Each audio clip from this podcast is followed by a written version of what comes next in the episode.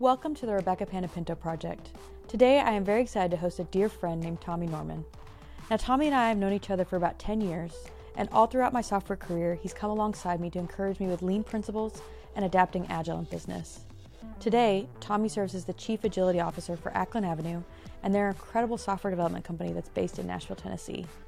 Tommy also travels all around the United States, helping encourage businesses to adopt agile within their organizations so their companies can see explosive growth. We talk a ton about this today, but also about our mutual passion, which is for the music business. Enjoy the show. Tommy, welcome to the show. Thank you for having me. Yeah, so excited. Glad we were able to coordinate crazy schedules and make this happen. In between all your various globe trotting. Yes, it's a life of adventure over here, between crazy races to just fun experiences. So I'm glad we were able to connect. We've known each other a long time now. Like, I think I met you during my first sales job, which is absolutely crazy. But um, it's been a fun journey, and it's been really fun to see what you've done, especially with Acklen. So let's start there and talk about sure. what you guys are doing as it relates to software development and a near and dear topic to my heart, which is digital transformation. Sure. So, you know, Acklen is a custom software development company. It was started by a good friend of mine, uh, Colin Callahan and, and Byron Summerdahl basically they were consultants. We had worked together several times, and they were at these big companies over and over again, like I was, that were doing things, you know, you know, ways that were just weren't very conducive to value and to you know supporting people. And they said, let's go start a company and do things the way we think things should be done, and only work with people who think our way. Uh, and so they started the company and went through all sorts of different kind of permutations of that. Uh, Byron, the CTO, uh, fell in love and moved to Honduras after a mission and found this great untapped wealth of, of people down there who were um, coming out of these great universities. And the economics of that allowed them to build entire agile teams and keep them together. Uh, worked great there. It was it really worked well as far as organizing, keeping uh, um, shared team members together, uh, so that they they weren't spread out all the time and maximizing putting a team together that could you know has gone through forming storming norming and performing and can easily be you know put in front of a new client and start delivering value very quickly. And my job is to provide enough process for them to do their best work and an environment that allows doing the right thing easy to do. And that's kind of where we're at I love it. Yeah, you guys have been around for a while, making a huge impact in the industry. So it's cool to see how you've grown so strong over the years. And though it's been ups and downs, like you guys are always been people first. That has totally been the culture and, and what the market is able to see. And um, I echo as well. So love that about you guys. Now I'm curious because you have this title that, like we were talking about earlier, is one of 50 people on LinkedIn, the Chief Agility Officer. So when you're going to customers and you guys are working on new projects, how often is it like starting with just teaching them agile? Or are they usually at least somewhat understanding of it and able to collaborate and get up to speed pretty fast? There's some of that. You know part of my job you know if you want to be agile as a company you need to have representation somewhere high in leadership who can you know do things. And so making sure that that that soul you know, of not only the people, but, you know, providing them, you know, a great place to work. And we believe agile principles and lean principles do that. So I also work in pre-sales. So I, you know, I have the luxury of we'll be in pre-sales and I'll sniff something out and go, you're not, you don't believe the things things we do. And to your point, sometimes I might you know work with them to try to get them there because they want to get there and sometimes they don't really want to get there and i can say you know what the, you I think you have a great thing and you want to offer it, but maybe we're not the partner for you.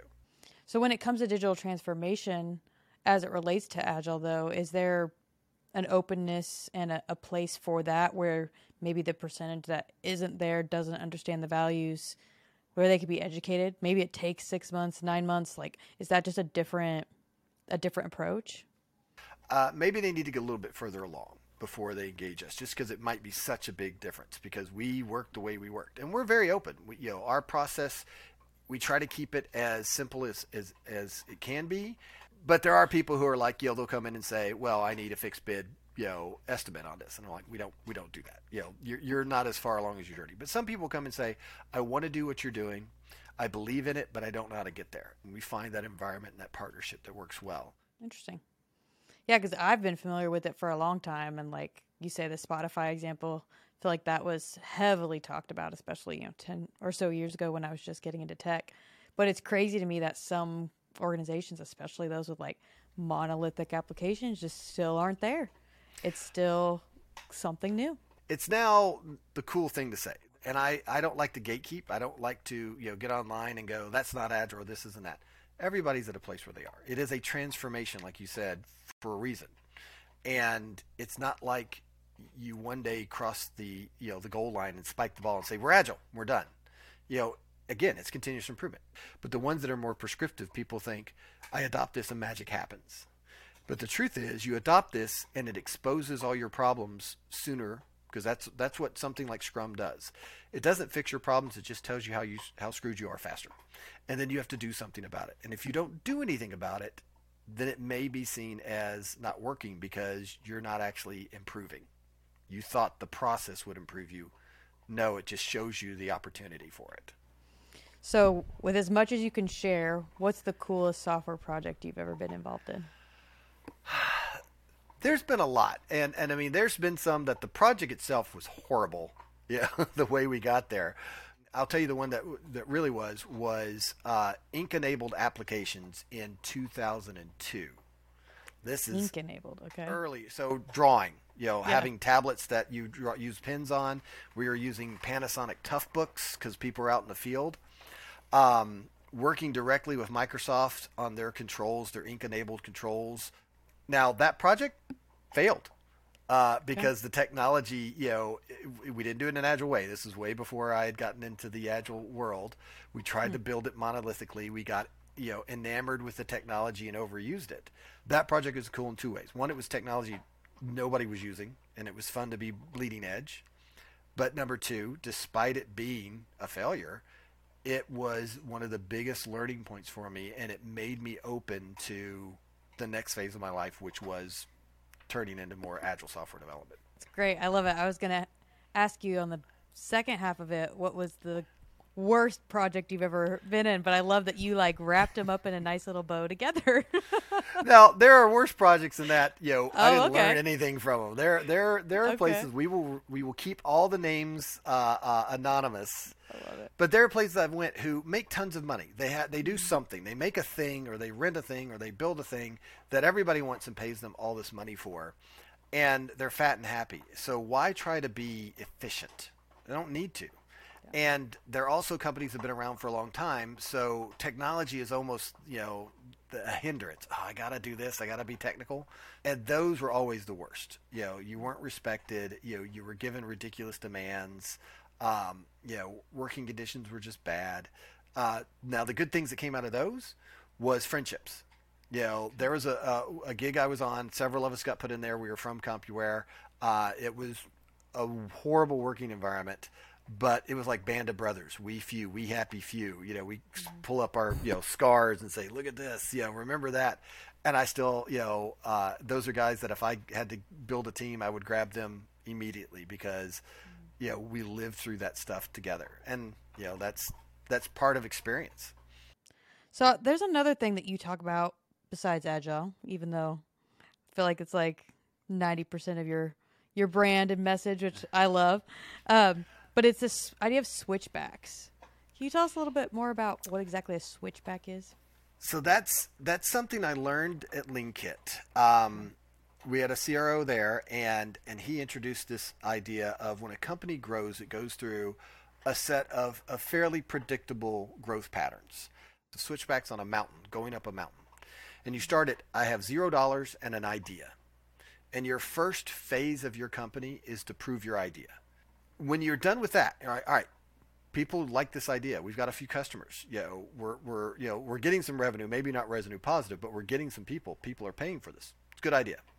The next thing you have to do is prove your product, and you switch back. The way you prove product is totally different. You might have written the the scrappiest piece of software and taken all this technical debt just to get it out to the market quickly because you're burning through VC money and things like that. Then when you hit that switchback, it's now time to say, I need to invest in the product. Now I have a roadmap. I need to, you know, build a more robust product. And so you act differently and you do that for a while. Then you reach a switch back where, all right, the product is pretty good.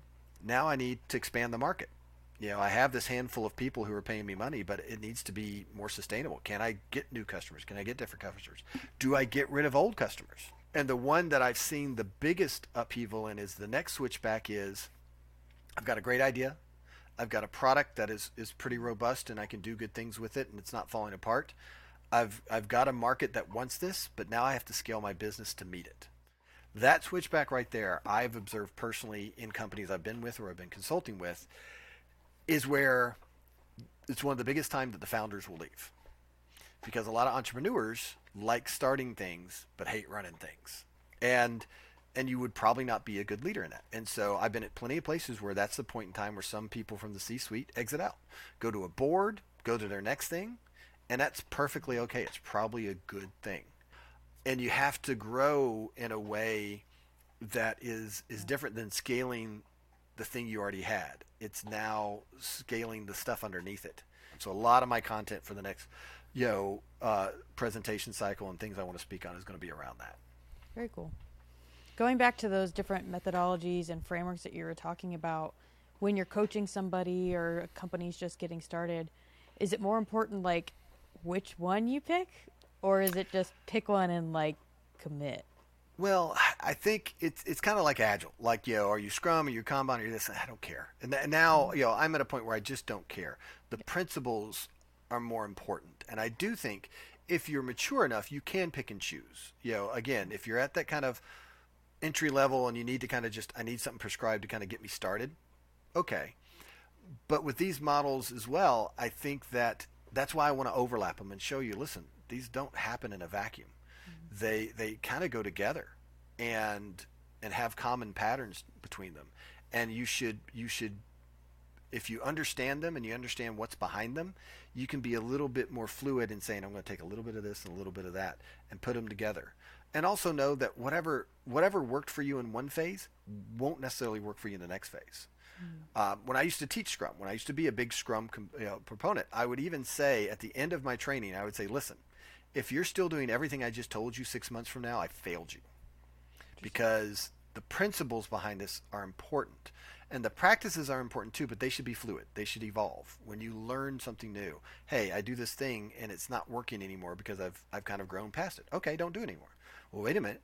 The Scrum Guide says I should do this thing over, you know, okay, you know, it hurts when I do this. Well, don't do that. Um, so I, I think the models are important because they can show you you know commonality they can show you experience you know this you've been, you don't have to reinvent the wheel mm. um, but you shouldn't be tied to anyone it should just be a, a way of educating you and giving you more tools in your toolbox to be ready for your next phase of your company now let's shift gears way to the item behind you there um, you guys have had a really cool thing as part of Acklen over the years where you also have a band which from my experience just makes a team bond and just the collaboration element of any company that much better when like you can play music together. So guitar is your number one, but tell us about the band you guys have and and who uh, makes appearances on different instruments if you don't mind.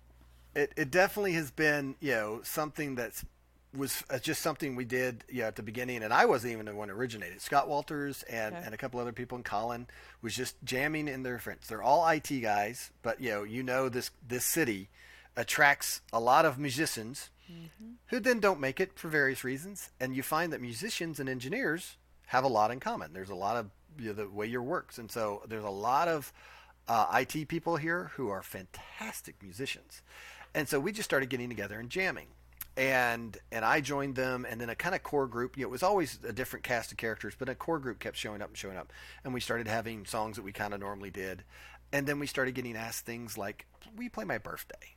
Okay, yes. yeah, we'll just go play our birthday. We'll do that, and then we got asked to do bar camp. It Was kind of our first big yeah. one, mm-hmm. uh, um, and we did bar camp, and that was a lot of fun. And our thing is, we get up and play a set, and then we just say, "Who wants to get up and play?" Because it's Nashville. You know, I can trust that the people getting up know how to play, and I can say one four five and E with a quick four, and they know what that means. Mm-hmm. And so we started doing that, and it was always a big success and so much fun because it's you know audience participation. And then we, you know, and then we had uh, Nerds of Rock. That was Holland Square built Nerds of Rock, which was all about that. Mm-hmm. And then Music City uh, Tech came, and we started doing that. And so, you know, and we've done it for women in, in IT. We've done it for NTC. So we kind of became the the that's where the geek jam was born and that's what we're called the geek jam because we're all geeks. Mm-hmm. uh, you know colin our ceo is the drummer. Mm-hmm. uh, you know i play guitar. There's several other people in the band uh, jeff on bass you know uh, scott walters on guitar. Everybody sings. A lot of people are multi-instrumentalists. But then there's so many people over the years that just have been kind of these you know members that show up and play all the time. We just did agile 2022 and we were a big sponsor and we sponsored the kickoff night And everybody said the kickoff night is usually just you go in and get your free booze and you get out because it's boring. Well, we played and we had people get up with us, and it was amazing. Just cool. people who got up there. One girl got up and she sang um, "Zombie" and she killed it. And she came up afterwards with tears in her eyes. Says, "That is the most fun I've had in my entire life." Aww. Just you know, you know, because being a rock star and doing that, and and we lean into it. Like our booth was a merch booth. We had uh, these shirts that were special edition shirts that were all agile and rock themed. So we had Scrum Together from the Beatles, yes. Comfortably Scrum from Pink Floyd, and they were so popular. Somebody actually stole a box of them. Know, and and we ran out immediately because people wanted these shirts so bad. So wow. the music thing you know, and we said, all right, is this a music Nashville thing or is this an Acklen thing? And it, you know, now we have a marketing marketing department, and marketing said, this is an Acklen thing. This is part of our spirit. It is part mm-hmm. of, you know, what we are. So that's you know now you know and and this guitar you hear behind me that was my bonus a couple of years back. Yes. You know, it's kind of once a year I get a guitar. I've got another one over there you can't see, and I don't know what I'm going to get this year. I have to pick out what I'm going to get. But it is music is a big part of Nashville. We are born and bred in Nashville. I'm a native and so it is it's a big part of us. And i think it kind of embraces that spirit of agile as well of just you know getting together forming people together. Are we the best musicians in the world? No. Do we try really hard to be better musicians? Also no. But do we have a lot of fun doing it? And when you put us together we're where the sum is better than the parts? Absolutely. And that's i think that's goes a lot with team building as well. Very cool. I love it. I'll have to find a youtube link or two i can uh, attach here there's so I, every now and then the one of you drumming with us cup pops up. Oh, really? Is that still out there? Oh, yeah. Oh, I got to see That's that still again. out there somewhere. Good times. I, I don't think it's mine, but it will pop up because I think we were tagged in it. I love but it. Yeah. Makes me miss Nashville. It's an inch, it is a fun town. It is. Well, this has been so fun. I have one final question for you, Tommy, which is what is the guiding principle that you live by to be successful in business? You know, so you kind of prepped me with this, and I kind of thought, you know, I've got to have some, you know, wise thing to say.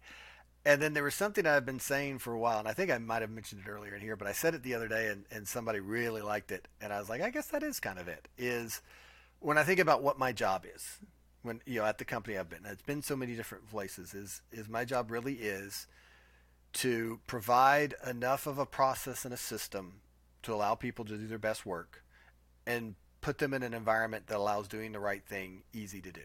That's that's it. You know, if I do that, you know, I've I'm a process guy. I've never been the soft and cuddly, you know, you know, that side. But I, you know, those both have to go together. And I've learned, you know, I was a big process guy, and then I had learned to back off of that. Of hey, you know, you don't have to have a process for everything.